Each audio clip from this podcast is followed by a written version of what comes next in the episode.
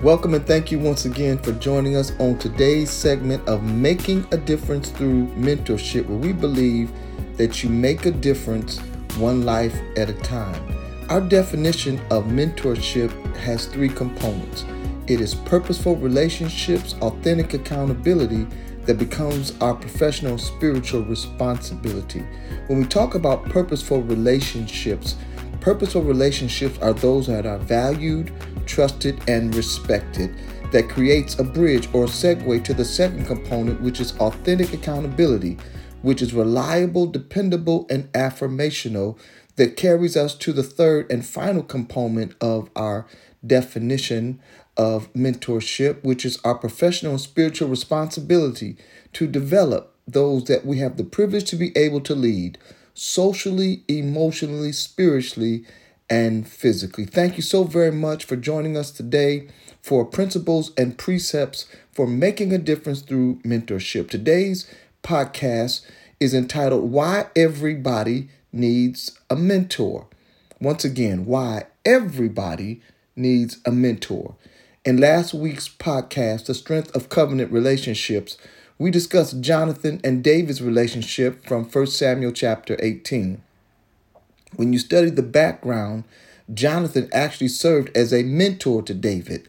David was believed to be around 15 or 16 years old at this time in his life, where Jonathan was already a seasoned soldier, credited with winning two previous battles in 1 Samuel chapter 13 and 14.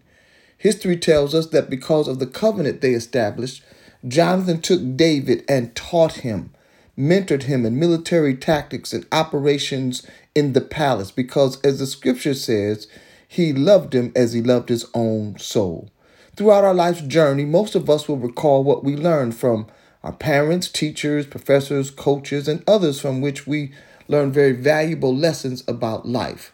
For the seasoned leader and even the new leader, one very valuable lesson that most of us have learned in our life experiences thus far is that there is always more to learn. Effectiveness in leadership will always call for consistent and persistent growth and learning. This type of leader always looks to determine and is never afraid to ask themselves the question what do I still need to learn to be successful in ministry? One answer to this question begins with what God said to Joshua in the book of Joshua, chapter 1, verse 8, in the Evangelical Heritage Version. This book of the law must never depart from your mouth and you are to meditate on it day and night so that you will act faithfully according to everything written in it, because then you will prosper in everything you do and you will succeed. The Bible has always been the foundation of successful mentoring as we meditate on it day and night, acting faithfully according to everything written in it. This is how we prosper and succeed in everything that we do, which includes our heritage and legacy. The many years that we have labored in ministry, thousands and thousands of dollars invested, for some millions of dollars, invested in property and the building of the house of the Lord, a church, a sanctuary for our ministries and the people of God. And it is inevitable that one day we will have to pass the baton of leadership on to another. So the question that we must ask and answer is who are we mentoring? Jethro successfully mentored Moses, as noted in Exodus chapter 18. In this chapter, we see the closeness of these two men. They were genuinely concerned about each other's welfare. They invested time with one another. They told one another, talked about uh, what was going on in their lives. This relationship had been cultivated over a 40 year period that Moses was a shepherd in the wilderness as seen in Exodus, and married to Jethro's daughter. In this relationship, Jethro helped Moses develop as a leader, trainer, and mentor to others. Jethro pointed out to Moses why his method of leadership was not good for him or the people in the 17th and 18th verses of chapter 18. It was not good for Moses to stand before the people all day long because he was going to wear himself out. It was not good for the people either. It was not good for Moses. He was going to wear himself out. It was not good for the people because they had to wait all day. It was not good for the work of God either because Moses trying to do everything was actually hindering the effectiveness of the ministry. Jethro offered wise counsel. He did not suggest that Moses stop uh, judging or stop being a representative of the people of God or to stop being God's spokesman to the people or stop teaching the people God's laws and how to live. No, Jethro came up with a very helpful, practical solution in verses 21 and 22. He told Moses to choose out of the people able men of character, put them over thousands and over five hundreds and over hundreds and over fifties and ten, able men of character who could help, and to let these men help with the ministry. The fact that he listened to his father in law and took his advice shows teachability and humility. Number 12 and 3 says that Moses was very humble, more than all the men on the face of the earth. Mentoring is only possible if we are teachable and walk in humility. Proverbs 22 and 4 in the English Standard Version declares, The reward for humility and fear, reverence of the Lord, is riches and honor and life. Because of his teachability and humility, Moses did not think he had arrived or that he did not need any help. Moses followed Jethro's advice. He hearkened and did all that Jethro said.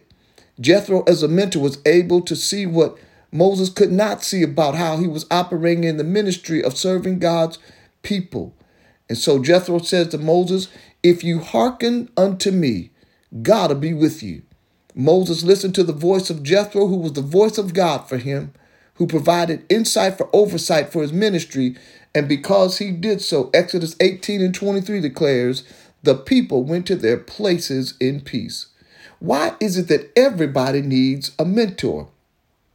because there are some things that we just do not know. No matter how long we have been in ministry, there are some things that we just do not know. And what we do not know, and what we do know is not all there is to know about what we know. I know my last name. I've known it for over 60 years. My last name is Cruel, but that's all that I know. I don't know its origin. I don't know um, uh, how many other persons in um, my family or within the world hold that name. I just know my last name, but there's so much more to know about what I know about my name. One of the many lessons that I've learned over the years is that mentorship is about learning from relationships that matter. And relationships simply means relate to me on my ship. If you're going northwest and I'm going south, we're going in opposite directions. Mentorship is about learning from relationships that matter, relationships that we want to cultivate and to develop. One of the uh, platforms for mentorship in making a difference through mentorship is in our ethnos leadership process that has three components as we discussed earlier because this is how we also define mentorship which is purposeful relationships that are valued trusted and respected. The problem with many relationships is that we don't value one another and therefore there's no trust and there's no respect. And secondly, with authentic accountability, this means being reliable, which means one that is consistent in their character and credibility, which means that person is believable. So when we talk about authentic accountability, is being reliable, dependable. To be dependable simply means that I can count on you. That's accountability. I can count on you. If you're my leader to help me to grow through my mistakes and through my failures without condemnation because all of us have made mistakes. All of us still have room to grow. And then the third component or the third element of authentic accountability is that which is affirmational. To affirm means to make steady and to strengthen. Everybody needs to be strengthened on an occasion of their lives and ministries. And then finally, purposeful relationships, authentic accountability carries us to our professional and spiritual responsibility to develop those that we lead socially. We live in a very diverse world. Being able to reach people where they are. That's what Jesus did. Reach people where they are is critical in this day and age. Second element is uh, emotionally. We are very emotional beings. There once was a time when the emphasis was on a person's IQ, but now the emphasis is on a person's EQ, their emotional intelligence, their ability to understand their own emotions, utilizing that information about self to be able to see into the lives of others and help them to grow. Thirdly, spiritually, it certainly includes the uh, faith factor. Now, faith is a substance of things hoped for, the evidence of things not seen, but it also includes uh, the human spirit. What does it mean to develop resiliency? What does it mean to be an overcomer? This is all a part of developing those that we lead spiritually and finally physically. Physically includes certainly our health. It includes our well being physically, but it also includes the physical component of being close to our families. We can never forget that our families sometimes get not the best of us, but the last of us. And so, with this particular uh, aspect of mentorship, purposeful relationships that are valued, trusted, and respected, authentic accountability that's reliable, dependable, and affirmational becomes my professional and spiritual responsibility because Jesus himself was a mentor, model, and motivator. That was a part of his responsibility in the earth to seek and save those that are lost, but also to raise, to train, to mentor, and to develop disciples. Responsibility means I have the ability to respond. So, for you and I, as our churches and organizations, mentoring efforts become increasingly aligned. There is a ripple effect, positively affecting all that are uh, that experience the uh, the power of mentorship to grow beyond themselves and what they currently know. There's always more to learn because we never graduate from God's classroom. Isaiah 1 and 17 declares that we must learn to do well. To do well is to continue to pursue and grow in the knowledge of Him.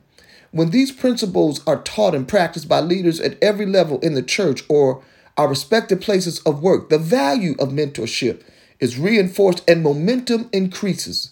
Mentoring evolves over time and is stimulated by success. As more people within the ministry or your workplace participate in mentoring relationships, mentoring becomes the norm. It's just what we do. People voluntarily then seek out mentoring relationships because the experience proves to be positive and not negative. This further helps to create a mentoring culture. Culture, in its original Latin origin, means to cultivate. Culture can further be defined as all the ways of life in a community or society, including forms of art and beliefs of a population of people that are passed down from generation to generation. Culture has also been called the way of life for an entire society. With this culture includes manners, dress, language, religion, rituals, norms of behavior, law and morality, and systems of that particular culture. Jesus himself created a mentoring culture that was against the norm of his society as he was training and developing disciple, the disciples for their future assignments in ministry.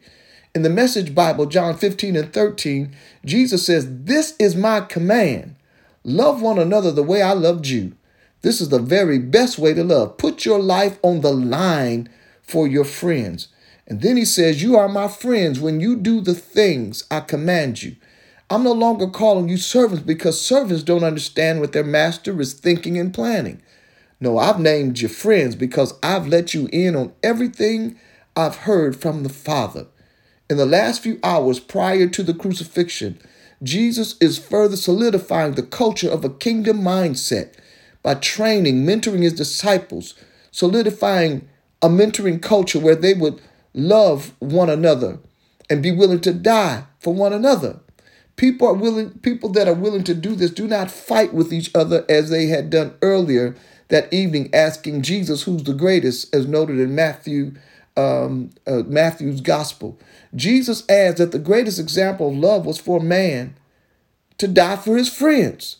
The mentoring culture that Jesus established with the disciples included his desire, his desire as noted in John 17 and 21. Jesus says, My prayer for all of them is that they will be of one heart and mind, just as you and I are, Father, that just as you are in me and I am in you for us as the people of God, as leaders in our respective places of service in the kingdom, everybody needs a mentor in order to learn how to love and to live like Jesus. It's obvious that the disciples had not yet learned this foundational element of the kingdom, or Jesus would not have to teach this lesson just hours before his crucifixion. This mentoring culture that Jesus established with the disciples was to strengthen their abilities and resiliency for the future, to love and live like Jesus and teach and train and mentor others to do the same. After washing the disciples' feet in John chapter 13, Jesus says in the 15th verse of the Common English Version of the Bible, I have set the example, and you should do for each other exactly what I have done for you. Setting the example was a means or method that Jesus used to encourage the disciples for authentic ministry. In a mentoring culture, an essential element will always be encouragement. Encouragement simply means to put or add courage in. This is why the prophet Isaiah said in chapter 43 and the fourth verse Since you were precious in my sight, you have been honorable, and I have loved you. Therefore, I will give men for you and people for your life. Some people come into your life for a season, while others come into your life for a reason. Some people come into your life as a burden, while others come into your life as a blessing. One psychologist by the name of Dreikurs once said, Anticipation influences outcome. The fear of making a mistake leads to mistakes. Anyone who can alter the expectations of people can change their behavior. Dreikurs went on to say, how much he believed in the power of encouragement and further taught a child needs encouragement as a plant needs water. In other words, encouragement is essential. Children may not die without encouragement, but they certainly will wither. From Dreikurs' perspective, regardless of age, encouragement is the ability to help people to develop courage, courage to grow and develop into the people that God called them to be to know that they are capable and resilient, to be able to enjoy life, and as Dreikurs stated, to have the courage to be imperfect, to feel free to make mistakes and to learn from them all. All of us have made mistakes. All of us have missed it. But this is the place of an Isaiah 43 and 4 man or woman of God, a mentor that is coming to your life for a reason, and that is to bless you, to encourage you to never quit, to overcome the mistakes. It was Winston Churchill in 1941. Great Britain is facing annihilation from Nazi Germany. But Churchill said to the entire nation, never give up, never give in. Paul said to Timothy, fight the good fight of faith. And you may be in a storm right now. But Jesus says to his disciples, as they wake him up while he's sleeping on the ship, the storm arises. The water threatens to sink the boat. The winds threaten to capsize the ship. Jesus is asleep, and his disciples wake him up and say, Master, don't you care? We're about to die. And Jesus asks his disciples two questions Why is it that you are so fearful? And where is your faith? You may be in a storm right now. But just as Jesus said, then so does he say to you and I now. Before the storm arose, Jesus says we're crossing over to the other side.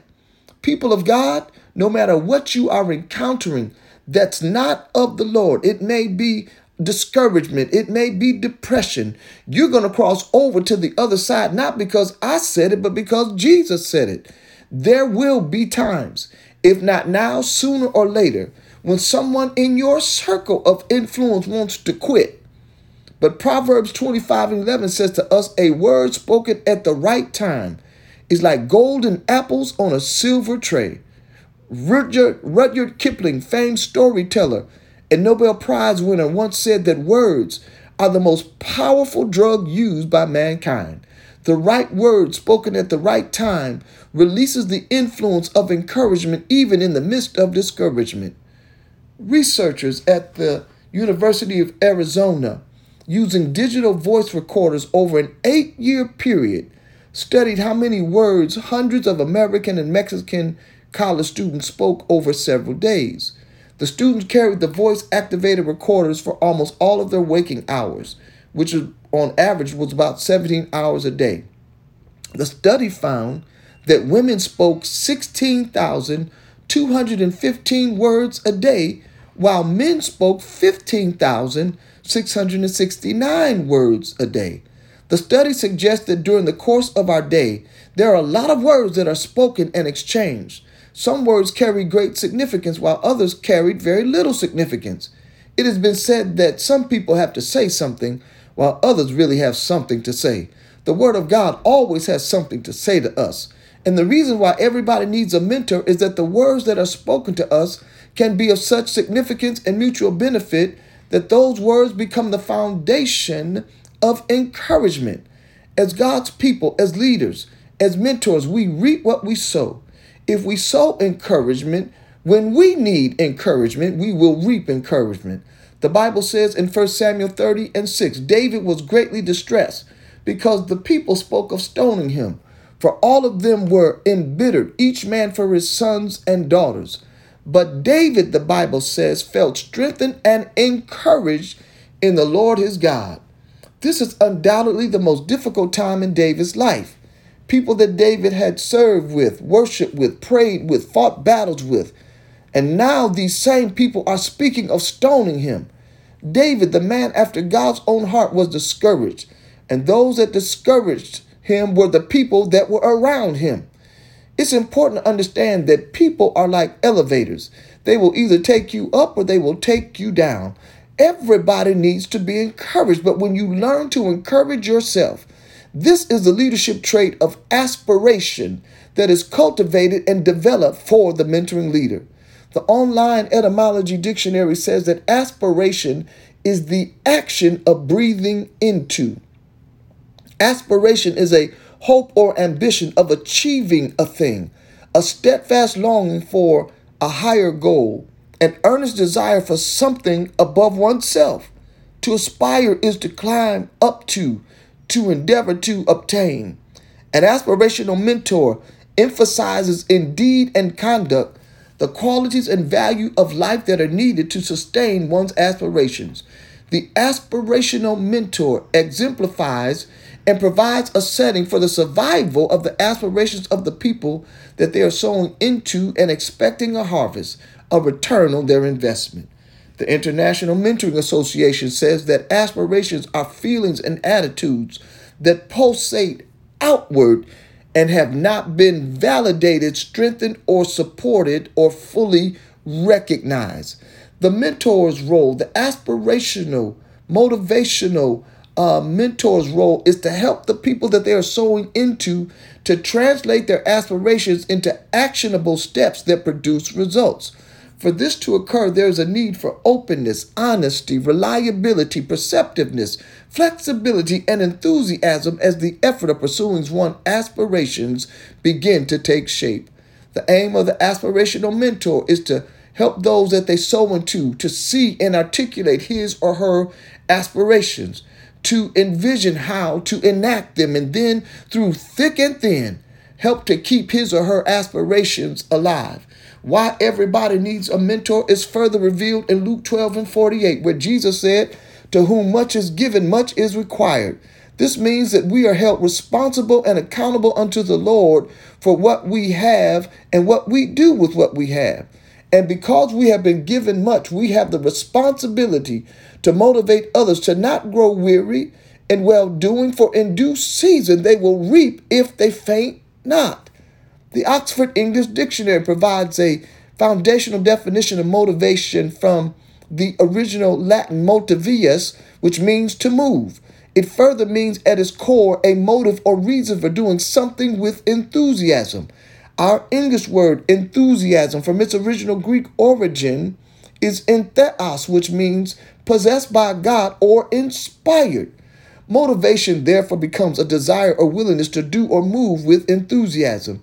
From this perspective, a mentor is a motivator, one that provides a motive or motives, provokes or causes someone to move with enthusiasm. If the idea for a mentor and those that they sow into is to cause one to move, the question becomes where are we going? David acknowledged, God, I don't know. In Psalm 25, verses 4 and 5, in the New International Version, David says, Lord, show me your ways. Guide me in your truth and teach me. We don't know what season of life this was for David.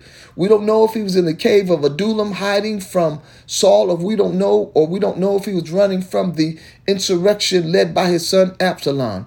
But David was honest and said to God, God, show me your ways. Guide me in your truth and teach me. Once we have shown, once God has shown us the way, now we can go that way. Once God has taught us the way, now we can teach others the way. Because where are we going? Do we have an idea of how we're going to move forward with enthusiasm concerning our aspirations? The Holden Leadership Center at the University of Oregon, in an article entitled Motivating Your Members, states that cultivating or stimulation or stimulating motivation within an organization, which certainly includes the church, first begins by helping the group members to develop a good, healthy image of self. There are five precepts or rules for leaders to develop a healthy self image. Number one, do what's right. Number two, do the best you can. Number three, treat others as you like to be treated. Number four, exhibit a positive attitude. And number five, expect the best at all times. These are five precepts. A precept is a rule, a guide, a compass for life, a compass for ministry, words that we can live by. These five precepts do what's right, do the best you can, treat others as you like to be treated, exhibit a positive attitude, expect the best at all times is what this leadership center at the University of Oregon says is the foundation of a good, healthy image of self. From this vantage point, a mentor will motivate others by establishing a consistent reputation for doing what is right. Doing what is right is a leadership attribute of integrity, where God says to the prophet uh, Micah, verse chapter 6 verse 8 and the lord has shown thee o man what is good to do justly do the right thing do justly love mercy and walk humbly before thy god. Secondly doing the best that you can is a persistent pursuit of one's best efforts. It can never be a pursuit of perfection simply because nobody is perfect. However vince lombardi the the coach of the championship Green Bay Packers back in the late 60s once said, You cannot catch perfection, but if you chase perfection, you can catch excellence. There's no such thing as a perfect mentor. It is the excellent excellence of conduct, thought, and conduct that is attractive, desirable, and pursued by others because as Paul said, your life, my life becomes living epistles read of men. People may never read our Bibles, but they will read our lives. This is why Paul said in the Philippians chapter 3 verses 12 through 14 in the International Standard Version, it's not that I have already reached this goal or have already become perfect, but I keep pursuing it, hoping somehow to embrace it just as I've been embraced by Jesus Christ. The King James Version, Paul says, I'm trying to apprehend that which has apprehended me. Verse 13, Paul says, Brothers, I do not consider myself to have embraced it or to have apprehended it. But there's one thing I do, forgetting what lies behind and straining forward to what lies ahead. Verse 14, I keep pursuing the goal to win the prize of God's heavenly call in Christ Jesus. This is a part of a healthy self image for us as mentors, models, and motivators, helping others to pursue the same. The next principle of a healthy self image treating others as you would like to be treated, we know as the golden rule. This is conduct that gives dignity and respect to all and not to just a select few. The amplified version of Matthew 7 and 12 declares in everything, treat others the same way you want them to treat you. For this is the essence of the law and the writings of the prophets. Everything that was in Genesis, Exodus, Leviticus, Numbers, and Deuteronomy, Deuteronomy, the Torah, the five books of the law, the writings of the prophets, Elisha, Elisha, Micah, Joel, all of the prophets. Everything is fulfilled in this principle and precept, treating others the same way that you would treat them, which is rooted in the love of God. The fourth principle of this healthy self image is exhibiting a positive attitude. This is a leadership trait that is developed and persistently seen even in the face of things that sometimes seem to be too hard to do, understand, or overcome. It is a statement by one's life and actions that exudes hope that everything is going to work out. everything's going to be all right.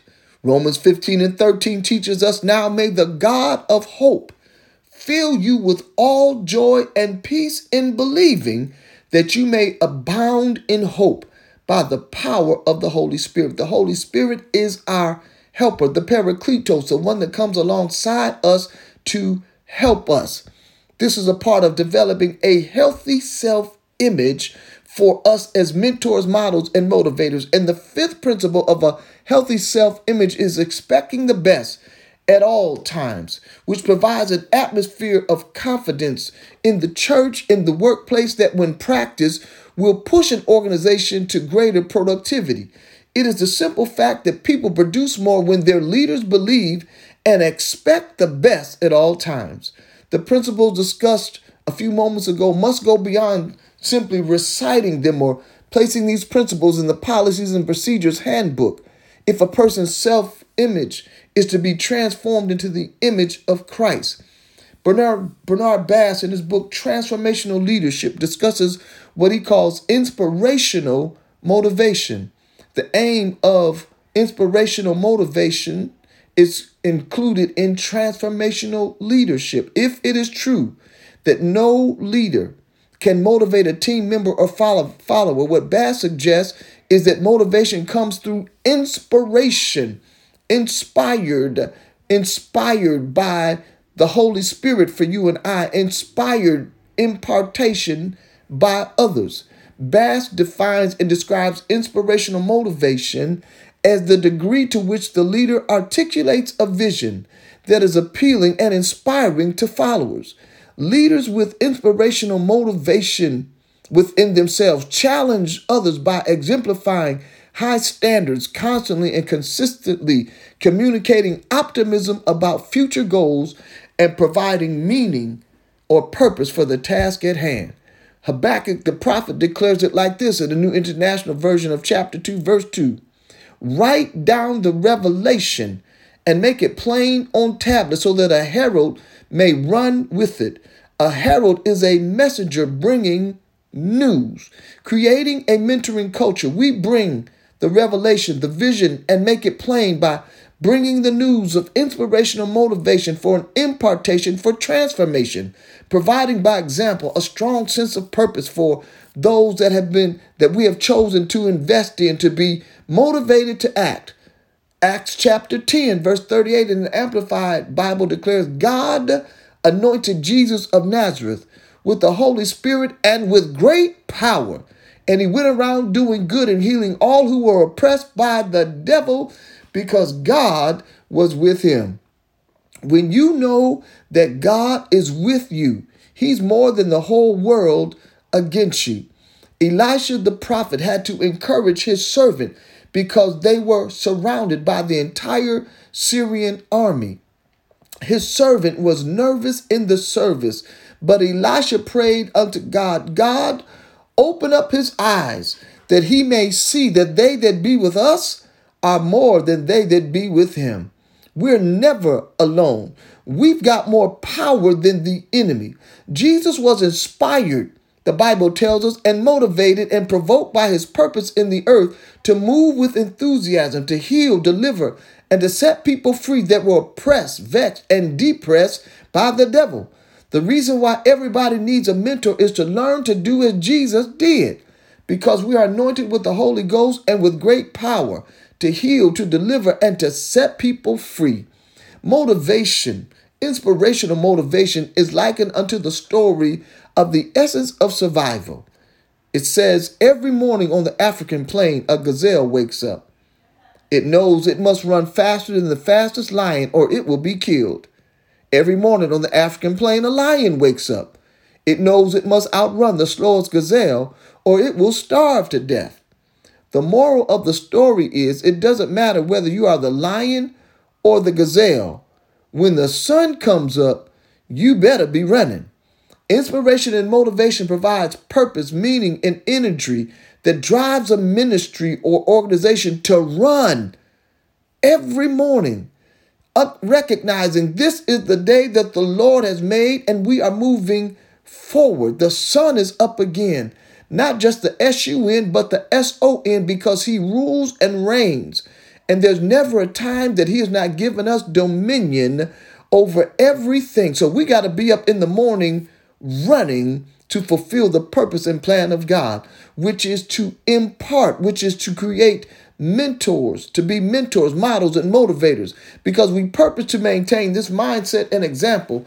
People around us are encouraged and optimistic about the future and believe in their abilities and the abilities of the leader that inspired and motivated them. So Isaiah says in the 40th chapter, They that wait upon the Lord shall renew their strength. They'll mount up on wings of eagles. They'll run and not be weary. They will walk and they shall not faint. If you do not have a mentor, the Bible says, Let your request be made known unto God. Everybody needs a mentor. Wait on the Isaiah 43 and 4 mentor, the one that God has given you for your life to be a blessing and not a burden. Everybody needs a mentor because everybody needs help and hope. Hope is a confident, favorable expectation. John Maxwell once stated, Where there is no hope in the future, there is no power in the present. It is those who were able to find hope for the future that had the strength and power to succeed in the present. Biblical hope is forward looking faith. It is a confident belief based not on things experienced, but on the word of God that the future, he says, will happen. God says, you know, Jeremiah 29 and 11, I know the thoughts that I think towards you, thoughts of peace and not of evil, to give you hope and an expected end. The expected end is the end result of God's word that's imparted into our lives, in our relationship, in our walk with Him, and with a trusted friend, mentor, or advisor, the one that can inspire us, encourage us. Hope is a future certainty that gives us joy, peace, and patience in the present. So Paul says in Romans 8 24 and 25 in the English Standard Version, now hope that is seen is not hope, for who hopes for what he sees? But if we hope for what we do not see, we wait for it with patience. The God of hope pours hope into you and I through the Holy Spirit.